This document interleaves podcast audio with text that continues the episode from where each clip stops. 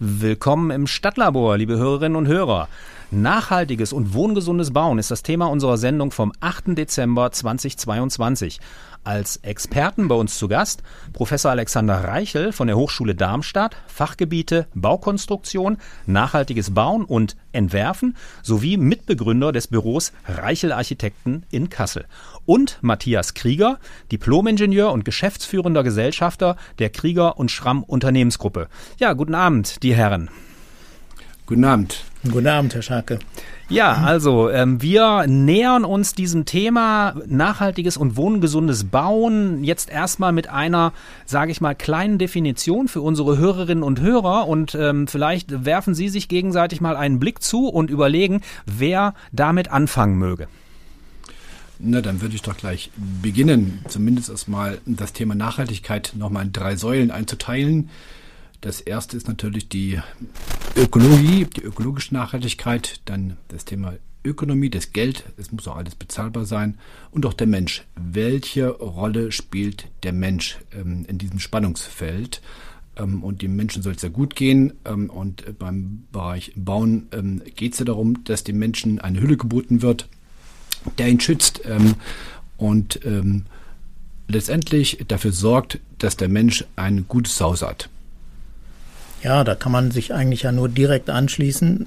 Auch in der Architektur verstehen wir die Nachhaltigkeit als einen ganzheitlichen Ansatz, der, bei dem es darum geht, dass wir eigentlich angemessen und äh, jeweils der Aufgabe angemessen äh, die Bauten in Einklang mit der unserer Umwelt bringen.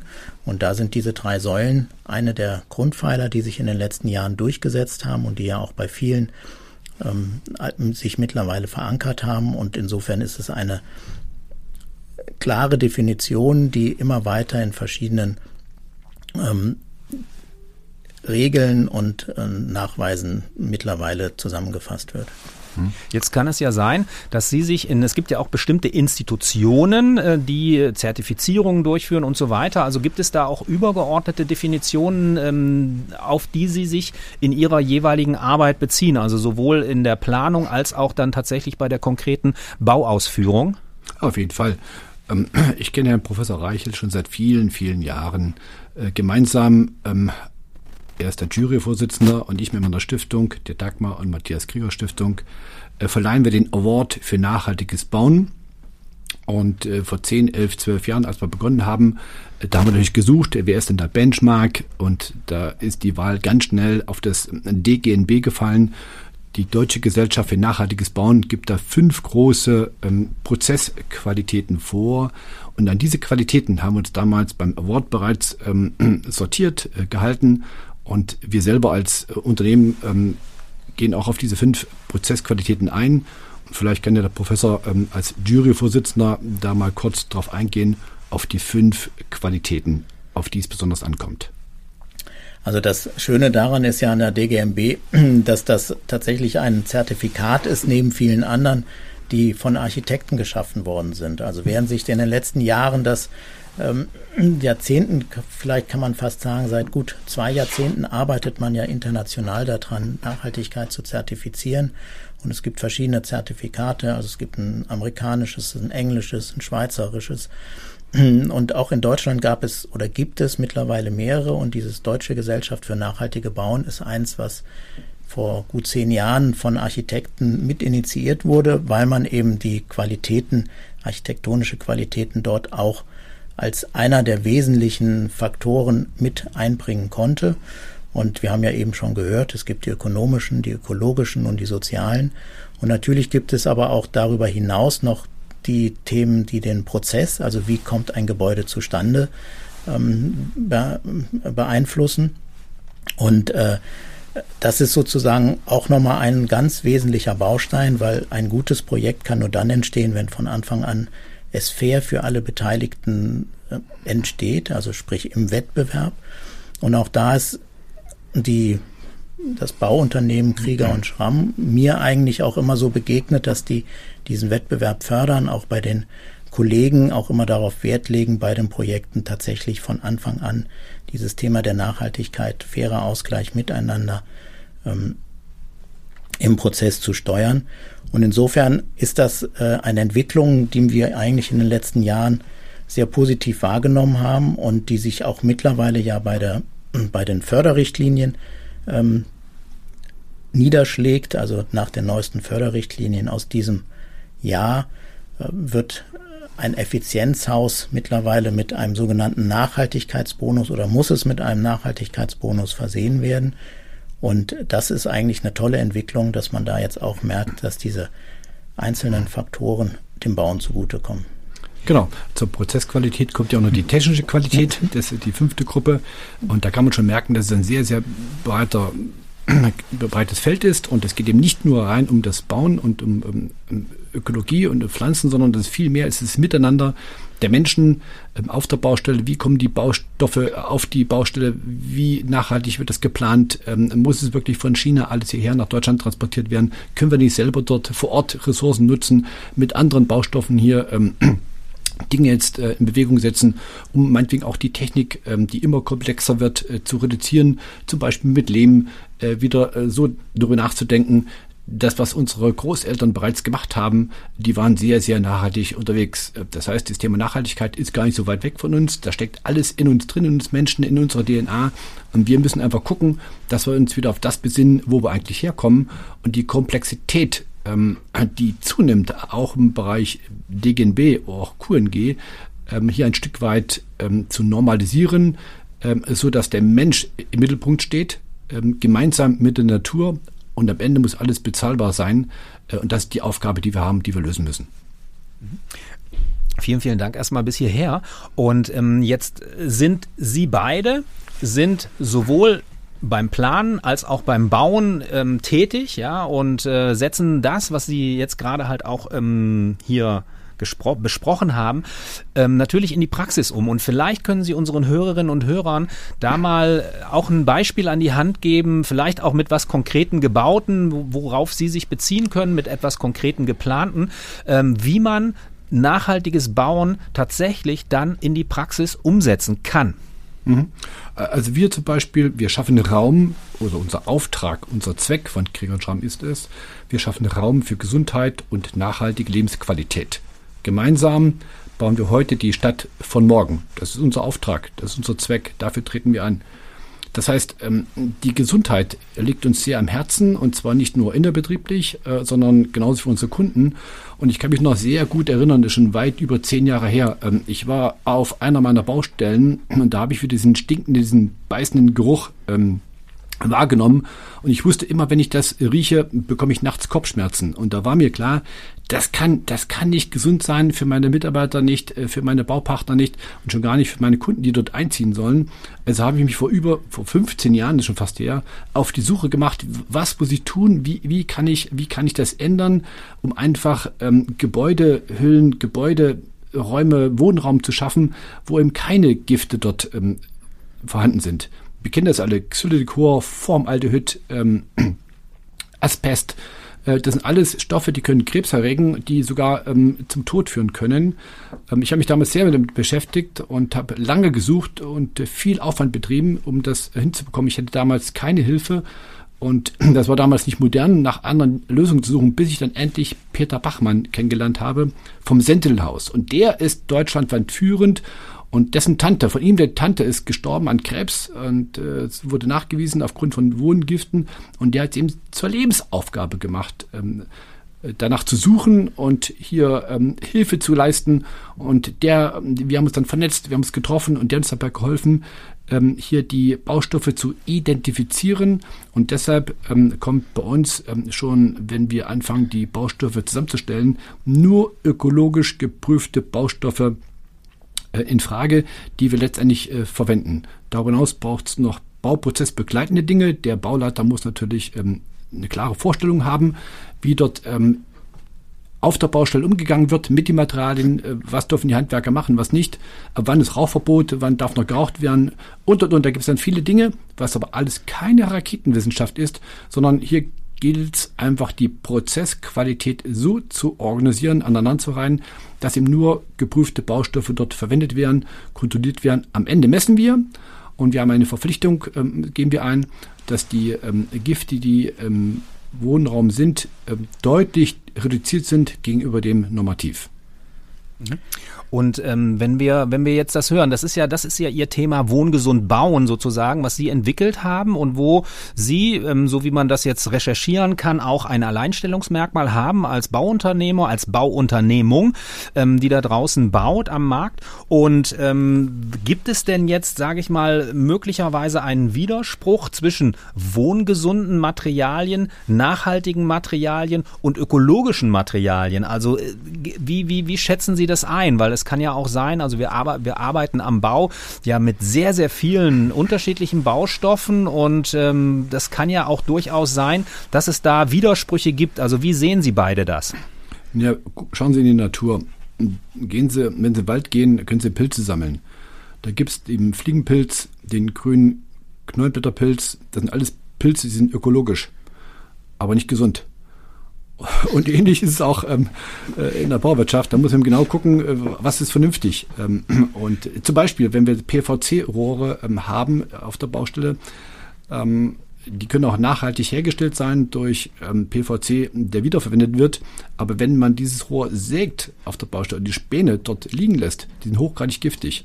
Also muss man eben doch schon Kenntnisse haben, ähm, Experten an Bord haben, die ihnen dabei helfen, die Dinge richtig ähm, in der richtigen Reihenfolge zu bringen.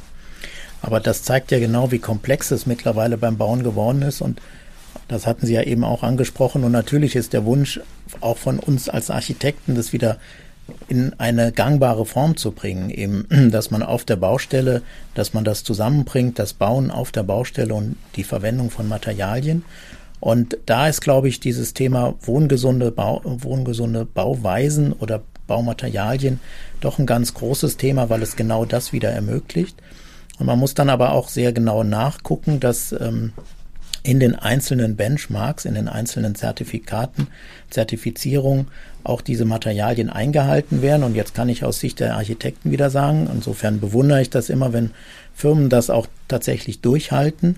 Ähm, vieles ist ja heutzutage von Lieferketten bestimmt, von Materialpreissteigerungen bestimmt und dann sind wir als Architekten immer in der Schwierigkeit, mit den Baufirmen, mit den Bauherren sozusagen auszuhandeln, geht die Baustelle weiter oder hat man das, äh, kann man das Material bekommen, was man genau äh, benötigt? Und daran sieht man auch, was es für eine tatsächlich hohe Qualität ist, wenn man dann hinterher am Ende des Bauens nachweisen kann, dass man mit diesen Materialien gebaut hat, was im Übrigen auch die Zertifizierung vorsehen. Also die verlangen dann auch tatsächlich Luftmessungen oder auch ähm, den Nachweis der einzelnen Materialien, also anhand von Lieferscheinen etc., was uns die Arbeit nicht leichter macht, aber was es äh, sozusagen die Qualität der Bauten höher macht. Wobei das aber jetzt neu ist, ne? Also, ja. Ähm, dass diese Schadstoffe auch jetzt mit überprüft werden. Es war beim alten DGNB nicht vorhanden, aber jetzt im neuen QNB-Siegel ja.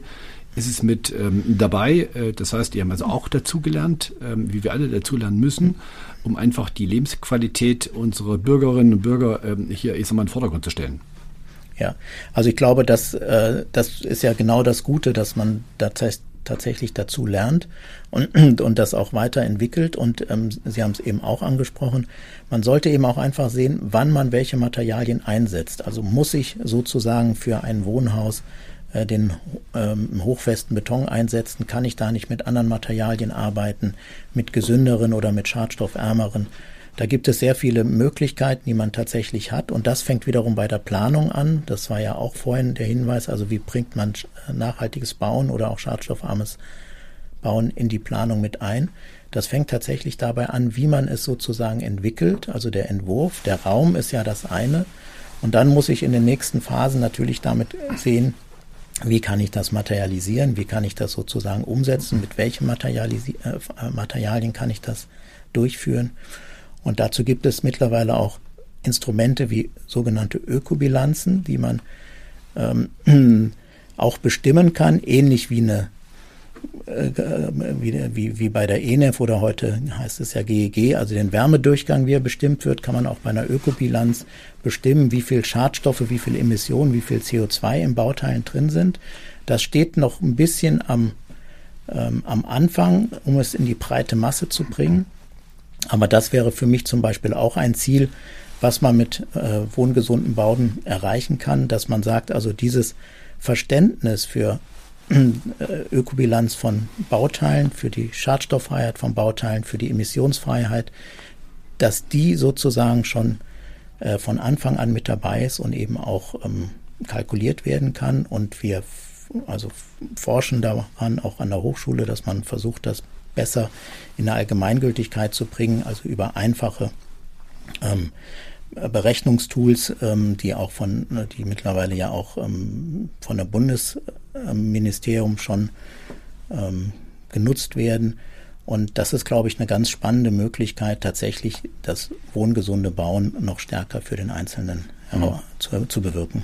Ja, und diese, diese unterschiedlichen Materialien, die es gibt, ne, das sind ja viele sehr gut. Und je nach Kontext, Kontext, wie ich sie betrachte, sind die auch wieder schlecht. Ich bin ja selber hin und her gerissen in meinem Spannungsfeld. Auf der einen Seite diese graue Energie, also Ziegelsteine, Klinker oder Beton. Ja. Man könnte es ja sogar als böse bezeichnen, wenn man manche Leute zitiert. Versus ähm, Holz. Also ähm, ja, gerne. Ähm, wollen wir jetzt auch unsere Hybridbauweise dort weiter vorantreiben und die Fassaden dort äh, optimieren, verbessern. Aber wenn ich jetzt anfange, in Deutschland wird circa 90 Prozent mit äh, Steinen, mit Ziegel gebaut und 10 Prozent in Holz. Wenn wir jetzt alle anfangen, ähm, den Ziegel oder den Beton zu verbannen und mit 100 Prozent Holz bauen und bei den Wohnbedarf, den wir haben, dann ist der Wald in Deutschland bald weg. Also muss man aufpassen. Man kann nicht sagen, die sind böse und, und die sind gut. Äh, man braucht je nach Kontext, er braucht ein sehr gutes Verständnis und ein Verhältnis der Materialien zueinander.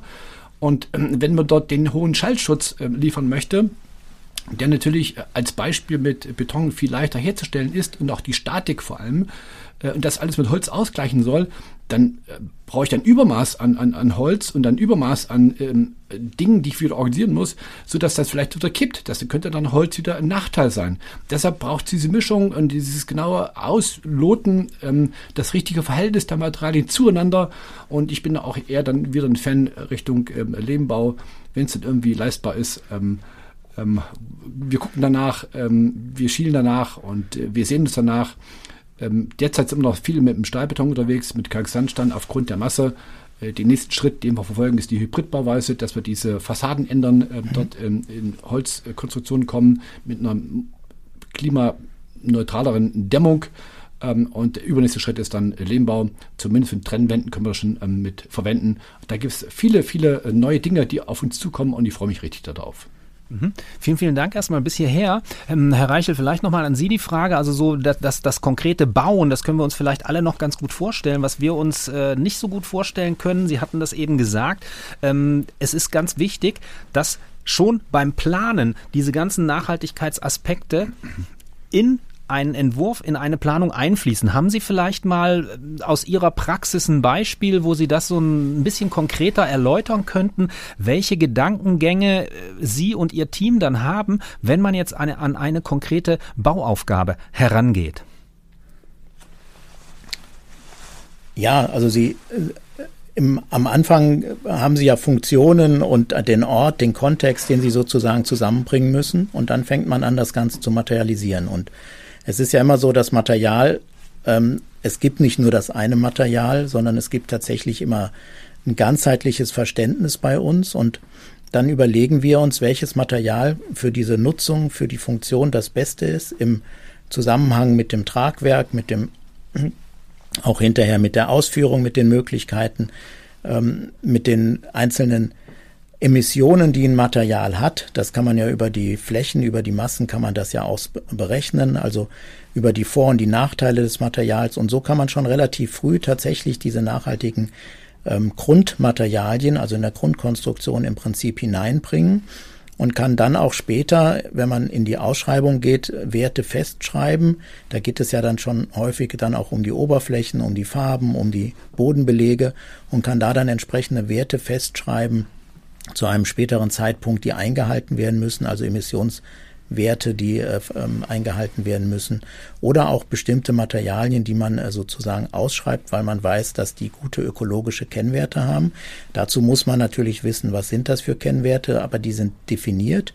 Die sind definiert in Materialblättern, die mittlerweile jede äh, jeder Hersteller auch liefern muss. Das sind sogenannte EPDs, ähm, also wo das Produkt deklariert wird, was es für Schadstoffe hat bei der Herstellung, beim ähm, sozusagen beim, bei der Lieferung, auch hinterher noch später beim Verbrauch. Und darüber hat man Kennzahlen, die man nutzen kann. Ähm, das ist aber alles noch ein relativ schwergängiges Instrument im Moment. Und das ist etwas, was man, glaube ich, einfach noch mal leichtfüßiger machen müsste, damit es auch stärker von allen genutzt werden kann. Aber prinzipiell kann ich Ihnen recht geben. Also, Herr Professor Reichel, ich sage es mal allgemein, in der Vorbereitung steckt die Musik. Egal, was ich anpacke, ob ich eine Bergtour vorhabe, ob ich einen Urlaub plane oder ob ich ein Haus baue, das A und O ist die Vorbereitung. Und seit über 30 Jahren als ähm, Unternehmer predigt das, die Arbeitsvorbereitung zu verdoppeln. Dazu gehört nämlich die Planung mhm. und Ausführungsmist und das Ganze alles zu halbieren. Das heißt, wenn ich hier irgendwie was ähm, Gutes tun will äh, für die Ökologie, Ökonomie und für die Menschen, dann muss ich am Anfang investieren. Ich muss mir frühzeitig Gedanken machen und alles wirklich komplett vor- und durchdenken. Wir sind dabei, derzeit ähm, ähm, künftig nur noch digitale Zwillinge im Vorfeld zu erstellen äh, durch ähm, das dreidimensionale, vier- bzw. fünfdimensionale Planen, sodass jede Steckdose im Vorfeld fertig ist. Äh, das heißt also, die Aufmerksamkeit auf die Planung wird künftig deutlich, deutlich zunehmen. Da muss viel mehr Ressourcen draufgepackt werden, um am Ende wirklich auch ein, ein Produkt äh, herzustellen, was nachhaltig in allen äh, Qualitäten, Prozess, technische Qualität, ökologische Qualität ähm, auch durchläuft. Also wenn ich irgendetwas vergesse am Anfang, brauche ich hinter den doppelten oder dreifachen Aufwand, um es wieder auszugleichen. Deshalb ist am Anfang die Planung so wichtig und das stellen sich die Menschen oftmals viel zu leicht vor. Und früher waren wir es auch gewohnt mit einer baubegleitenden Planung. Was für Verschwendungen, was haben wir da zugelassen? Die Planung hat die höchste Priorität und das muss man am Anfang äh, vollständig machen. Ja, also das ist vor allem bei Neubauten kann man das natürlich sehr gut. Ja. Also dass man äh, dort zu Beginn sehr genau plant. Ähm, da wird es, glaube ich, in den nächsten Jahren aber auch sehr spannend werden, ähm, weil wir natürlich viel mehr auch im Bestand bauen müssen. Also wir haben ja auch einige Projekte gerade jetzt in der letzten Zeit verwirklichen können, die im Bestand gewesen sind und da dreht sich ein bisschen dieses Thema, was kann ich vorher planen und was muss ich tatsächlich baubegleitend planen.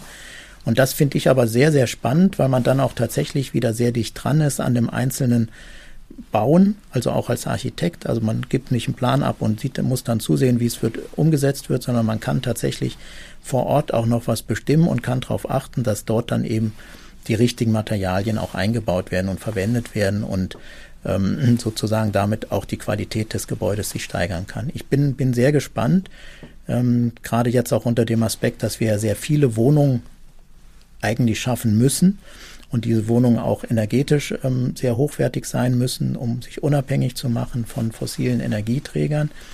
Aus, es gibt ja da mehrere Gründe sozusagen, warum wir das eigentlich schon längst viel stärker hätten machen müssen. Und genau deswegen glaube ich, ist das auch nochmal sehr spannend zu sehen, wie man bei älteren Gebäuden ähm, auch wieder wohngesunde Materialien vorfindet.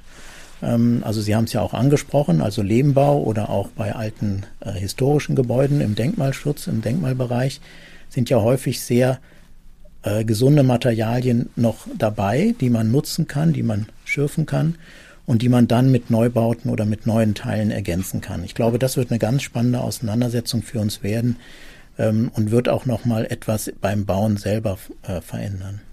In der Tat, ähm, lieber Professor Reichel, da, ge da gebe ich Ihnen recht, absolut eine spannende Herausforderung, ähm, unseren Bestand äh, auf Vordermann zu bringen. Aber auch da sage ich wieder, das A und O ist die Vorbereitung. Das heißt also, wenn ich mich äh, exzellent vorbereite und Menschen wohnen in diesem Gebäude, ich muss sie mal für eine kurze Zeit rausholen, soll wohnbegleitend bauen, umso wichtiger ist denn auch hier diese Arbeitsvorbereitung. Und ich brauche Experten an der Reihe, die sich mit dem Thema intensiv im Vorfeld beschäftigen. Dann gibt es trotzdem diese Überraschung, besonders in der Sanierung. genau. Ist da klar. Ja. Aber ich glaube, das wird das sein, wo man einfach auch Wege wiederfinden wird, weil wir uns jahrelang einfach dem Thema nicht mehr stellen mussten. Mhm. Und wenn man jetzt dann wieder mit, mit äh, vielen ähm, Ex Experten sozusagen oder auch mit Baufirmen, die ja das wissen, wo tauchen die Probleme auf, äh, zusammen sieht, wie kann man mit diesen Wegen, wie kann man die Wege umgehen, hat man, glaube ich, da eine gute Möglichkeit, das auch ähm, in den Griff zu kriegen. Mhm. Jetzt ist es ja so, dass ähm, wir auch über Themen, es ist auch schon mal als Stichwort gefallen, graue Energie ähm, sprechen. Ne? Also gerade wenn wir, wenn wir über den Bestand reden, also in diesem Bestand, der, der da draußen steht, ist ja sozusagen Energie gespeichert, ja, und möglicherweise, wenn wir diesen Bestand abräumen, dann vernichten wir diese graue Energie. Das sind solche Themen, ähm, die da auch ja mit eine Rolle spielen. Und ähm, wie schätzen Sie das insgesamt ein, wenn wir jetzt so das Bauen aufgrund seines sehr, sehr hohen Verbrauchs an Ressourcen ähm, betrachten, kann Bauen überhaupt jemals als nachhaltig aus Ihrer Perspektive eingestuft werden? Oder braucht es trotzdem immer zu viele Ressourcen, um diesen Stempel sozusagen auch tatsächlich bekommen, zu no, bekommen? Unbedingt das Bauen nachhaltig. Auf jeden Fall. Das hatte ich ja ganz am Anfang gesagt. Der Mensch steht im Mittelpunkt. Das dürfen wir nicht vergessen. Deshalb bauen wir ja. Sonst, ähm, ich kann ja bauen, wenn ich sage, es ist nicht nachhaltig, dann kann ich draußen auf der freien Wiese übernachten. Ähm, ich weiß nicht, ob das Zelt nachhaltig ist. Ähm, wir haben ja, wir sind ja aus der Hütte gekommen und haben uns ähm, dort Lebensbedingungen ähm, geschaffen. Ähm, und ich bin auch kein Freund vom Frieren. Also ich möchte schon, also dass ich es warm habe und äh, dass ich, gucken, dadurch sind wir auch älter geworden. Also wir haben viel mehr Lebensqualität äh, durch das Leben, durch das Wohnen. Ähm, insofern kann man auch das äh, Rad der Geschichte nicht mehr äh, zurückdrehen. Der Mensch steht im Mittelpunkt und ähm, wir haben durch die Population, ähm, die wir, wir sind gewachsen, wir haben es acht Milliarden Menschen. Wir werden äh, in 20, in 30 Jahren 10 Milliarden Menschen haben. 10,2 Milliarden sagen die Wissenschaftler uns voraus. Da kommen nochmal 2 Milliarden dazu. Und das Spannende dabei ist, dass alle 10 Milliarden Menschen den gleichen Wohlstand haben wollen wie in Europa oder Nordamerika. Was, was ist das denn? Jeder will ein Auto haben, jeder will es warm haben. Und ähm, das ist die eine Nachricht, aber die gute Nachricht dabei ist, ähm, dass ähm, die Sonne so viel Energie auf die Erde äh, beamt, das würde das, das ist das zehnfache Energie, was wir die 10 Milliarden Menschen benötigen. Das heißt also, wir haben kein Energieproblem, sondern wir haben eher ein Transformations- und ein Speicherproblem. Das heißt also, ich, ich kann doch nicht anfangen, wir müssen jetzt sparen oder wir müssen jetzt frieren, nur um nachhaltiger zu werden. Nee, nee, das ist der falsche Ansatz. Es geht darum, um Lebensqualität äh, zu verbessern ähm, aber halt mit den Ressourcen, die wir ähm, zur Verfügung haben, äh, so umgehen, dass praktisch nachwachsende Generationen äh, darunter nicht leiden oder wir den, die, die Erde plündern, um einfach da egoistisch nur auf uns gucken. Das heißt, es, das ist ein Spannungsfeld, ähm, in dem wir uns bewegen, auf der einen Seite die Erde nicht auszubluten und auf der anderen Seite die Menschen vernünftig zu versorgen. Deshalb ist für mich Bauen an sich per se nicht unnachhaltig, sondern nachhaltig, weil es geht um die Menschen, es geht um die Lebensqualität, die gilt es zu verbessern und unsere Aufgabe ist als Bauunternehmer und als Architekten, als Planer hier ähm, das so zu bauen, dass auch in tausend Jahren noch gebaut werden kann.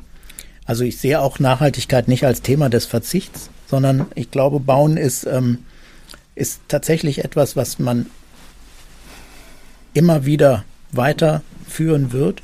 Das Thema ist, wie müssen wir bauen? Und das ist, glaube ich, das Entscheidende, äh, das Wie des Bauens. Und da gibt es eigentlich zwei Ansätze, die ja in den letzten Jahren auch schon ähm, sehr stark ähm, äh, angewendet werden. Also das eine ist ja eben schon deutlich angeklungen, also die Energie der Sonne, also das heißt erneuerbare Energien. Wir können eigentlich alles, was wir, wir nennen das ja auch Betriebsenergie, also Verbrauchsenergie, was man so im Laufe des fertiggestellten Objektes dann braucht für Heizung, Warmwasser, Strom etc.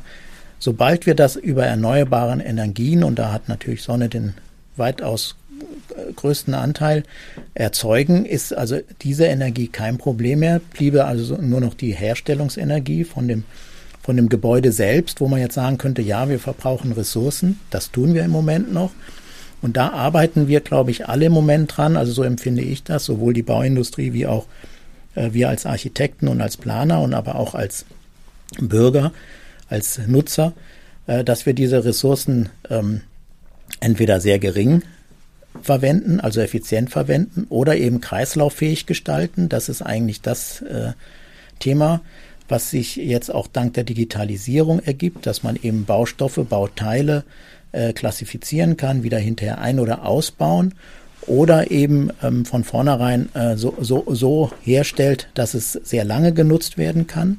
Und dann komme ich jetzt auch wieder zu dem Thema der Nachhaltigkeit im Sinne eines äh, einer Dauerhaftigkeit. Also das heißt, je länger Gebäude, je besser Gebäude gebaut werden, umso länger können sie halten. Das will am Anfang, wollen das viele immer nicht hören. Also dadurch wären natürlich die Erstellungskosten auch teurer und damit auch Kaufkosten oder Mietkosten.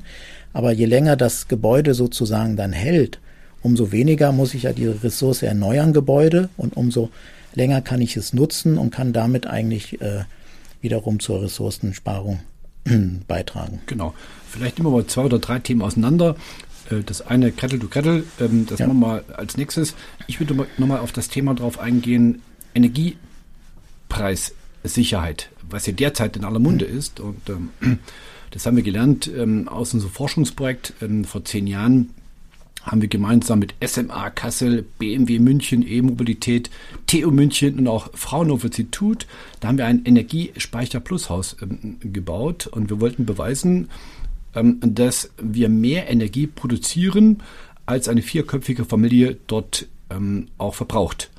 Das Haus war komplett verwanzt, nicht akustisch, sondern äh, thermisch.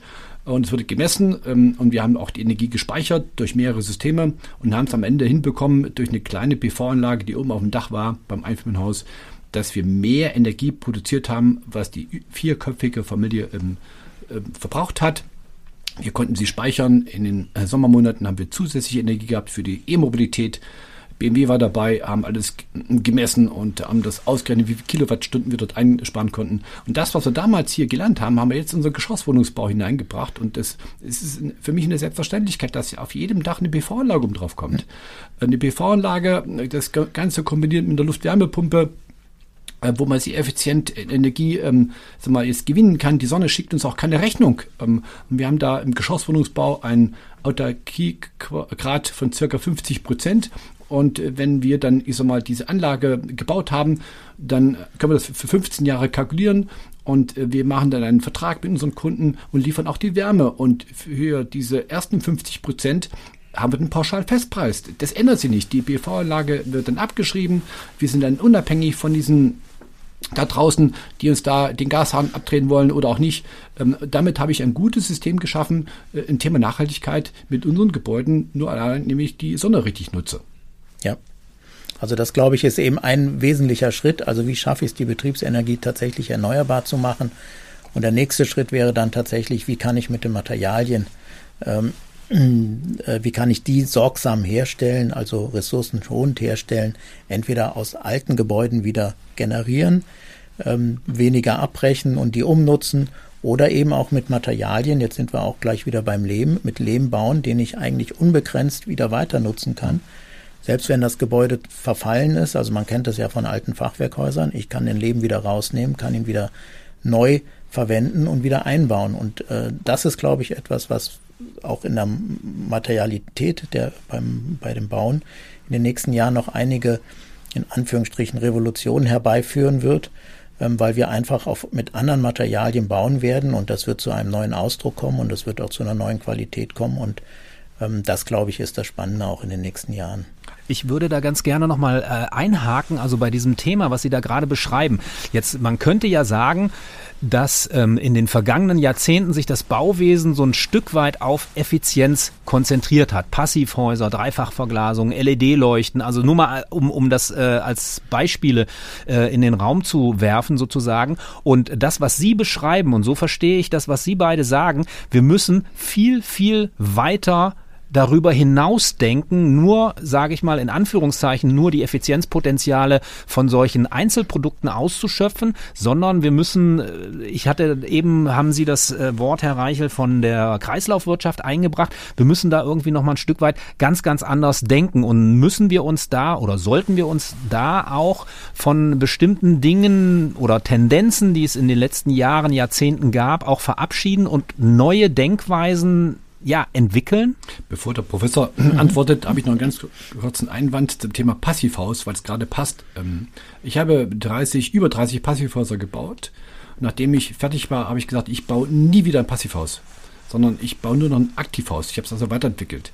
Das Passivhaus ähm, beruht auf dem Thema maximale Dämmung und Wohnkomfort ist sekundär. Das heißt, ich habe eine Hülle, die Dämmung ist 30 Zentimeter geworden, plus X ähm, da ist eben überhaupt nicht nachhaltig, äh, die Dämmung immer dicker zu bauen. Und ähm, innerhalb des Gebäudes ist auch die Temperatur überall gleich. Schlafzimmer ist die gleiche Temperatur wie im Wohnzimmer. und ich als ehemaliger Sportler habe ein Problem mit dem Rücken. Der Rücken will es warm haben. Ich möchte im Wohnzimmer eher 22, 23 Grad haben und im Schlafzimmer eher 15 Grad. Das ist im Passivhaus gar nicht möglich, ähm, im Aktivhaus schon. Das heißt also, wenn ich eindimensional plane oder trimme ähm, oder dort irgendwas äh, fördere, da kommt auch eindimensionales heraus. Und jetzt geht es einfach wieder zurück, ähm, dass man einfach schaut, ähm, dass man das gesamtheitlich anschaut und die Dämmung im Prinzip auch optimiert, also auch reduziert, nicht immer dicker macht, immer dicker macht und natürlich jetzt auch diese Materialien ähm, dort so verwendet, äh, dass man auch wiederverwenden kann. Beim QNB zum Beispiel ist es jetzt, dass man die Dämmung nicht mehr ähm, kleben soll, sondern äh, verdübeln soll, dass man sie hinterher auch besser wieder ja. recyceln kann. Da gibt es ganz, ganz, ganz viele Dinge, die jetzt vernünftiger wären. Also, also ich glaube, da hat man sich wirklich in den letzten Jahren ähm, sehr stark weiterentwickelt, äh, weil wir einfach, aber das ist ja der normale Lernprozess. Also Manchmal kann man ja auch Übergangstechnologien sagen. Also das Passivhaus war etwas, was wir brauchten, diese Energieeffizienz, um einfach zu sehen, da kann man sparen. Und dann hat man gemerkt, dass man das vielleicht auch noch besser sparen kann. Also die Energie sozusagen auf anderen Wegen, mit anderen Materialien, mit lösbaren Verbindungen, mit lösbaren Dämmungen, mit wiederverwendbaren Dämmungen. All das sind ja Themen, die sich dann jetzt in den letzten Jahren entwickelt haben und das ähm, wo man sieht, dass eben Bauen sich fortwährend entwickelt. Und wir sind jetzt gerade wieder in einer Phase, wo wir merken, dass wir eben, dass der Müll, also der Abfall, der, der Abbruch, der ja immer in, in den letzten Jahren entstanden ist, so stark angewachsen ist, dass man eben den gar nicht mehr produzieren sollte, sondern dass wenn das, was man dort, äh, was, was an Abbruch entsteht oder Materialabbruch entsteht, also beim Rückbau, wie das ja äh, beim Bauen immer heißt, dass man das eben wieder weiterverwenden sollte und damit sind wir beim kreislauffähigen Bauen. Und das kann man natürlich auch wiederum, und da merkt man, wie komplex immer dieses ganze Thema ist. Ich kann auch neu, etwas neu bauen und ich baue es aber sozusagen rückbaubar mit den guten neuen Materialien. Damit bin ich natürlich einen ganzen Schritt weiter, als wenn ich ein altes Gebäude sozusagen ähm, schlecht ertüchtige und trotzdem noch die Mängel äh, von den letzten 20, 30 Jahren drin habe. Und da merkt man genau wieder, in welchem Spannungsfeld man steht und dass es eben tatsächlich nicht eindimensional ist, was man äh, beim Bauen, sondern dass man da immer mehrere Faktoren zusammenbringen muss. Und es geht, glaube ich, dabei jetzt wirklich bei den neuen Materialien auch, dass man eben die Emissionen vermeidet und ähm, die durch den Schadstoff entstehen. Und damit hat man eigentlich dann auch einen guten Weg in die Zukunft. Hm. Ich bin ähm, auf dem Land groß geworden, 50 äh, Jahre her als Kind, ähm, wie wir da äh, gebaut haben. Wir haben da selber Hand angelegt mit unserem Vater und äh, da wurde kein Stein weggeschmissen. Äh, unvorstellbar, dass ja. wir auch nur einen Stein weggeschmissen hätten. Der wurde wiederverwendet, der wurde zwischengelagert. Die Ziegel, die in Ordnung waren, die wurden zwischengelagert, die wurden wiederverwendet. Ja. Das Holz, was in Ordnung war, das wurde zwischengelagert, wurde wiederverwendet. Da wurde nur das, was weggeschmissen, was nicht mal zu halten war. Und dann wurden sie noch ähm, benutzt, um Löcher zu stopfen, also straßenstehend auszumerzen. Ja. Das heißt, da wurde alles wiederverwendet. Und dieser Denkansatz, also nochmal, alles steckt in uns drin. Die die DNA, die wir tragen in uns Menschen, wir haben es in uns. Wir haben es nur in den letzten Jahren durch Effizienzgründen im Neubau, natürlich, da mussten Wohnungen gebaut werden, massenweise nach dem Krieg, ähm, haben wir dann sag mal, den Schwerpunkt anders definiert. Und da müssen wir halt einen Paradigmenwechsel äh, herbeiführen, um einfach zu gucken, das Ganze ganzheitlich zu betrachten, ähm, jetzt auch mit den, ne, bei der Sanierung ist relativ einfach. Ja. Ist ja auch Handarbeit. Da geht das ja auch. Handarbeit ist ja viel teuer, als wenn Maschinen arbeiten. Das hat ja was mit Geld zu tun. Aber da bin ich ähm, in der Handarbeit drin. Ähm, dann muss ich eben darauf ähm, Aufmerksamkeit legen in der Arbeitsvorbereitung. Wo lagere ich zwischen? Wie mache ich das? Da ich die Steine noch wiederverwenden kann, die Ziegeln, das Holz. Und ähm, jetzt im Neubau die neuen Themen, dass wir jetzt so planen. Und bei unserem digitalen Zwilling wird das schon gemacht ist alles hinterlegt, dass wenn in 80 Jahren das Gebäude meinetwegen abgerissen werden soll, so zerlegt werden kann in Einzelsegmente, in Einzelteile, dass man das auch wiederverwenden kann. Beziehungsweise auch schon von der Trennung her, was ist jetzt Müll, was ist nicht, dass man schon alles geklustert hat. Ja, ich glaube, dass das wirklich ein guter Weg ist, äh, diese Rückbaubarfähigkeit und dass man mit der, von Hand arbeitet, muss einen ja auch nicht erschrecken. Mhm. Also früher hat man ja immer von der Muskelhypothek gesprochen und Sie haben es ja auch eben so schön gesagt, mhm. wie Sie selber mit Ihrem Vater äh, am Haus gebaut haben. Warum soll man das heute nicht ausmachen? Mhm. Also man kann ja auch Ausbauhäuser bauen, also dass man sozusagen nur noch ähm, äh, eine veredelte einen Rohbau hinstellt und dann aber das Malen, das Bodenbe den Bodenbelag etc. dem Einzelnen überlässt, was vielleicht auch Freude macht, also macht ja auch sehr viel Spaß. Und wenn das dann ordentlich gemacht wird, kann man es ja dann auch wieder zurückbauen. Und ich glaube, da wird es ganz viele verschiedene Mischungen in den nächsten Zeiten geben, ähm, die dann tatsächlich das Bauen auch weiterbringen. Und ähm, wenn man dann sozusagen gute Beispiele hat, also wie äh, jetzt äh, Bauten, die eben besonders schadstoffarm sind und die besonders ähm, gesund sind, dann ist das, glaube ich, ein leichtes, denen dann auch wieder sozusagen hin hinterher zu eifern. Wir haben vielleicht nochmal, äh, wir, wir haben es jetzt immer wieder halt auch gehört, der Bestand ist sozusagen im Kommen. Also das ist ja auch ein Thema, ähm, wo wir äh, wahrscheinlich viel, viel stärker äh, ja, investieren und auch dort bauen werden. Ich habe dazu noch mal eine Frage und zwar äh, der Hintergrund ist folgender. 2015 veröffentlichte der Architekt Daniel Fuhrhob ein Buch, verbietet das Bauen, eine Streitschrift gegen Spekulation, Abriss und Flächenfraß. Und äh, in der Neuauflage von 2020 ähm, enthält dieses Buch 100 Werkzeuge für Wohnraum und mehr Platz im Bestand. Also der Autor, ähm, kurz gesagt, argumentiert gegen das Errichten von Neubauten und ähm, für einen besseren Umgang mit Leerstand und auch äh, ja plädiert für die für die für eine, eine andere Form von Bestandsentwicklung. Wie sehen Sie beide das? Also auf der einen Seite aus der planerischen ähm, Sicht und dann halt auch aus der Sicht des Bauunternehmers, der ja auch darauf angewiesen ist oder der in, in letzter Zeit ähm, auch viel Neubau natürlich auch gemacht hat. Wie betrachten Sie das? Also ein steht fest, diese Neuauflage, die werde ich mir jetzt besorgen. Ne? Also die, die 100 ähm, Ideen, also die, das finde ich ja klasse. Ne? Also wenn, wenn da Ideen auf lösungsorientierte Dinge beschrieben werden, das, das finde ich, äh, das finde ich stark. Ja, also ähm, gerne ähm, ist es dann auch für uns ein Benchmark. Ähm, auf der einen Seite, auch auf der anderen Seite, nun, wir haben 82 ähm, Millionen Menschen. Äh, vor kurzem hat man noch gesagt, ähm, oh, es geht bergab, wir werden bald keine, keine 75 Millionen mehr haben. Wir haben zu viel äh, Gebäude, wir haben zu wenig Menschen. Das Gegenteil ist eingetroffen. Wir sind in einer Multikultur. Die Menschen wollen zu uns. Und warum soll ich ihnen verbieten, hierher zu kommen, nur weil wir keine Häuser mehr haben? Das heißt also nochmal, auch der Flächenbedarf der einzelnen Menschen wird größer. Nach dem Krieg äh, haben die Menschen 20 äh, Quadratmeter gehabt weniger als 20 Quadratmeter äh, pro, äh, pro Kopf. Jetzt sind es bei 50 Quadratmeter. Der Wohlstand nimmt zu, äh, die Lebensqualität nimmt zu und das ähm, ist ein ganz klares äh, Zeichen ähm, von, ähm, von von, von mehr Qualität, wenn ich Wohnraum zur Verfügung habe. Das heißt also, auf der einen Seite finde ich es super stark, wenn dort hier solche ähm, Lehr- äh, oder Lernchancen dort aufgezeigt werden. Auf der anderen Seite zu sagen, äh, das Bauen ist per se schlecht, äh, da bin ich geteilter Meinung. Würde ich so nicht unterschreiben.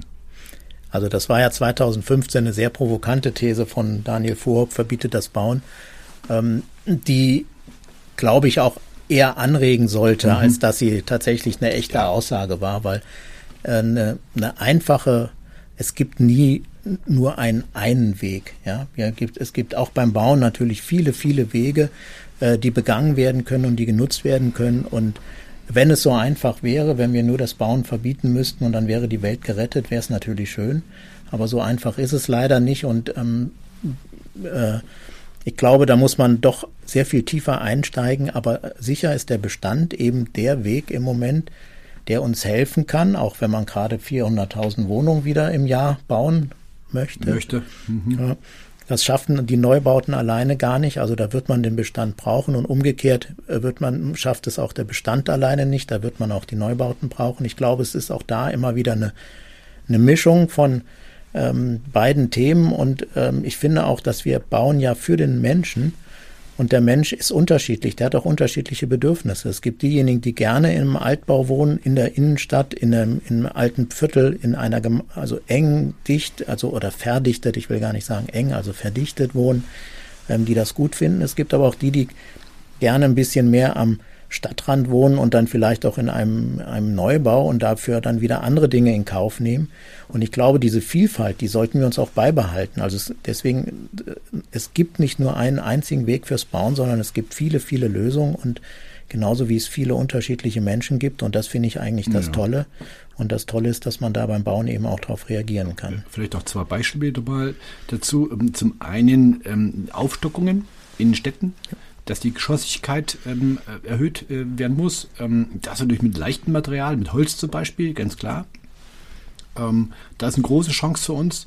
Ähm, und zum anderen aber auch von dem Wohnverhalten her. Es gibt mit Sicherheit ähm, viele ähm, ältere Herrschaften, die noch in großen Flächen drin wohnen, weil die Kinder ausgezogen sind, um dort mehr, ich sag mal, die Menschen anzusprechen, Alternativen zu schaffen für diese Menschen, die dann in zu großen Flächen wohnen, möglicherweise auch noch vereinsamen, äh, die dort, sag mal, auf eine andere Art und Weise abzuholen und dann wieder Platz zu schaffen für junge Familien. Also das ist sehr, sehr, sehr breit angelegt. Und vielleicht nochmal zurückkommen auf die Frage mit der grauen Energie. Ich sehe das mittlerweile gar nicht mehr so, dass ich trennen würde in Bestandbau oder Neubau, sondern wir bauen immer was Neues. Also auch wenn ich im Bestand baue, baue ich ja was Neues. Aber ich kann dann sozusagen äh, eben den Rohbau nutzen, der da ist. Und das ist ja ein Vorteil. Aber insofern ist ja immer wieder, wir, wir können immer wieder etwas verfeinern, immer wieder etwas verbessern im Bestand oder auch wenn wir neu bauen, dann eben einen Ort, der dann verbessert wird. Und das, glaube ich, sind schon Themen, die wir ähm, nicht außer Acht lassen sollten, und wir haben das häufig in den letzten Jahrzehnten drauf zugespitzt, entweder abreißen oder neu bauen. Und das, das muss man, glaube ich, überwinden. Ähm, das hatte bisher auch immer was mit Kostensicherheiten zu tun. Aber wenn man sozusagen den Umbau eben nicht als reinen Umbau sieht, so, sozusagen, sondern genau auch als eine Bauaufgabe und äh, dann auch die Kosten da anders einschätzt, hat man da eben auch eine Chance, bis dahin, dass eventuell dann sogar beide Neubau und Bestandsbau ähnlich ähm, sowohl in der Kostensicherheit werden wie auch in der ähm, äh, Beurteilung der ja. Nutzer. Und, das, und da habe ich eben auch die Hoffnung auf die Marktwirtschaft. Es muss noch ein bisschen, das noch ein bisschen steuern, ein bisschen regulieren. Die wird es regeln. Äh, die Deponiegebühren sind deutlich größer geworden. Vielleicht sind sie immer noch zu ähm, günstig, mhm. zu billig, ähm, so dass man dort motiviert ist als Bauherr, den Bestand stehen zu lassen oder wiederzuwenden, um nicht auf die Deponie äh, zu ja. müssen. Auf der einen Seite, aber auch genauso die CO2-Bepreisung, die ist immer noch nicht richtig äh, gemacht. Also das heißt, immer dann, wenn ich äh, zusätzlich CO2 ähm, äh, produziere, äh, dann muss ich das einpreisen. Und wenn das eingepreist ist und, äh, und die Marktwirtschaft wird es dann am Ende von alleine hinbekommen, ähm, und da braucht es eben noch viel auf Rahmenbedingungen von der Politik, ähm, um einfach da hier noch mehr Lösungsansätze zu schaffen, dass wir dahin wieder kommen, das ist das Ziel, dass unsere Erde nicht ausbluten. Also das heißt, ähm, dass wir uns unseren künftigen Generationen das Fundament äh, nehmen, ähm, dass wir dort uns äh, so verhalten, dass auch die Generationen, die nach uns kommen, äh, genügend Ressourcen zur Verfügung haben. Und da ist eben auch noch eine große Chance, dass wir diese CO2 Einpreisung so äh, rasch nach vorne bringen, dass die Marktwirtschaft auch wieder greifen kann. Ja, ich glaube, das ist ein guter, guter Hinweis. Wird ja auch gerade bei der EU untersucht über die Taxonomieverordnung. Ähm, wie weit muss die äh, CO2-Bepreisung gehen? Ähm, ich meine auch, dass die noch viel zu wenig eingepreist wird. Also ähm, wenn man das machen würde, würde sie, würden sich die Kosten mhm. ändern. Man kann es auch aus meiner Sicht über steuerliche Vorteile machen. Also auch damit könnte man das ja anreizen, dass dann dass Un Unwägbarkeiten beim Bauen im Bestand ausgeglichen werden. Aber das wäre sicherlich ein, ein guter Schritt, ein guter Weg, ähm, um hier einfach nachhaltiger damit ressourcenschonender zu arbeiten und äh, das 1,5 Grad Ziel, weil da steht ja dahinter für alle sichtbar dieses Jahr, wo es so warm geworden ist, äh, dass wir das dann auch tatsächlich erreichen können. Aber die ähm, Bundesregierung hat ja dort die Ansätze ja ähm, schon auf den richtigen Weg gebracht. Also ähm, dieses K455 Plus Förderung, ähm, die reine Energieförderung, die ist weg. Ja. Dafür kommt ja etwas Neues. Ähm, das Thema Nachhaltigkeit hat einen viel größeren Stellenwert. Die sind zwar noch am Basteln, das ist ja. noch nicht fertig. QNG wird es zeigen. Und da hat ähm, das Thema Nachhaltigkeit eine ganz andere Präsenz. Es geht zwar immer noch um Wärme, um Energieverluste, aber das Thema Nachhaltigkeit äh, steht äh, dort mehr im Fokus. Wenn dann dieses auch wieder gefördert wird, bin ich auch ganz sicher, dass viele Bauherren sich darauf stürzen werden, um einfach diese Chancen auch zu nutzen. Ja, das sehe ich genauso, weil es ist ja etwas, es ist ja eine Situation, wo ich das Doppelte habe. Ich habe eine Förderung und habe noch gute Materialien. Also was Beides. will ich, was will ich mehr? Zwei Fliegen mit einer Klappe. Genau. okay, also Stichwort zwei Fliegen mit einer Klappe. Also wir bewegen uns jetzt auf die Zielgerade unserer Sendung zu. Wir haben vielleicht noch so fünf, sechs Minuten und ich würde diese, diese Zeit gerne nochmal nutzen. Wir haben ja unheimlich viele Themen, komplexe Themen angerissen. Wir haben auch mitbekommen, wie komplex letztendlich die Entscheidungen sind, um nachhaltig zu planen, um nachhaltig zu bauen. Und ähm, ich würde jetzt gerne mit Ihnen nochmal wirklich so eine kleine Visionsrunde machen, also in, in aller Kürze bitte. Ähm, damit wir von jeweils von Ihnen einmal aus der Sicht des Planers ähm, hören, welche, welche Visionen gibt es, an denen wir jetzt arbeiten sollten und auch aus der Sicht des Bauenden, des Bauunternehmers, wenn Sie da vielleicht noch mal kurz einsteigen könnten. Also die Vision ist ja äh, schon gleich wieder die Stadt von morgen äh, sozusagen. So schnell bin ich immer gar nicht. Ähm, ich glaube, man kann ganz konkret an den Themen arbeiten, die im Moment tatsächlich da sind. Und das heißt Verringerung der Ressourcen, äh, ähm, Verschwendung, ähm, Verringerung der Energie, des Energieverbrauchs. Und das kann ich tatsächlich machen, indem ich mich intensiv mit dem auseinandersetze, was da ist. Oder beim Neubau auch mit neuen Materialien experimentiere, mit neuen Wohnformen. Auch das kommt eigentlich viel zu wenig im Moment immer noch in Betracht. Also mit äh, mit größeren Gemeinschaften, mit, ähm, mit, dem, mit experimentellerem Städtebau, all da hätte man Möglichkeiten, sich tatsächlich noch mehr ähm, mit diesem Thema weiterzuentwickeln als Gesellschaft. Das wäre so etwas, wie ich mir das ähm, in der Zukunft vorstellen kann. Ja, bei uns äh, unterscheide ich mal zwischen ähm, kurzfristig und langfristig. Langfristig bauen wir eben oder schaffen wir Raum für Gesundheit und nachhaltige Lebensqualität. Ähm, und gemeinsam sind wir schon unterwegs, unseren Baupartnern, mit unseren Architekten, ähm, bereits heute die Stadt von morgen ähm, zu planen, zu bauen. Das treibt uns an. Wir haben Baustellen im Bereich unserer Fassade. Das werden wir ändern müssen. Ähm, eine Hybridbauweise, dort sind unsere nächsten Schritte, die wir einleiten müssen. Kurzfristig jedoch haben wir dort andere Dinge, andere Herausforderungen äh, zu meistern. Äh, wir haben die äh, Energiepreissicherheit zu liefern. Ähm, es ist in aller Munde, ähm, die Leute sind in Sorge, äh, wie sie es noch bezahlen können. Da braucht es Antworten, die von uns kommen müssen. Ich habe eine von geliefert mit unserer Green Energy, wo wir das ähm, kostenmäßig zu 50 Prozent in den Griff kriegen und die anderen 50 Prozent sind an diesen ähm, öffentlichen Kosten gekoppelt. Wir müssen das Thema Zinsen in den Griff kriegen. Wir haben eine eigene Finanzierungsgesellschaft, wo wir das Geld für unsere Kunden mitbesorgen. Und die Banken müssen sich mal dran gewöhnen, wieder äh, mit anderen Tilgungszuschlägen zu arbeiten. Nicht mit 3% Tilgung, das ging wunderbar bei 1% Zinsen, aber jetzt haben wir 3, sogar 4% Zinsen. Ähm, da müssen wir wieder zurückschrauben auf 1%. Wir arbeiten mit dieser 1% Tilgung, ähm, so dass es überhaupt leistbar oder überhaupt finanzierbar ist, ähm, diese monatlichen Raten zu stemmen ähm, ist natürlich dann der Unterschied, ob ich 28 Jahre abzahle oder 37, äh, klar, aber ich bin trotzdem in der Lage, mit diesem Hebel äh, zu bauen. Und aber auch das Thema Inflation. Äh, Inflation, das ist ja auch ähm, speziell für Deutschland irgendwie so ein Schreckgespenst. Ähm, aber ich denke, Inflation ist aber auch eine Chance. Das ist ja ein Rückenwind, wenn ich hier in Sachwerte ähm, investiere ähm, und ich meinetwegen 4% äh, Schulden aufnehme, habe aber 6% ähm, Inflation, da habe ich ein Delta. Das heißt also Vermögen schaffen, indem ich nachhaltig baue natürlich. Äh, da braucht es also Anreize. Das ist, was uns kurzfristig treibt und da sind wir gerade dabei, Antworten zu schreiben, sodass unsere Kunden, unsere Bauern äh, von morgen morgen heiße ich, meine ich jetzt in diesem Winter, hier auch solche Lösungen anbiete, dass es Bauen nach wie vor Freude bereitet.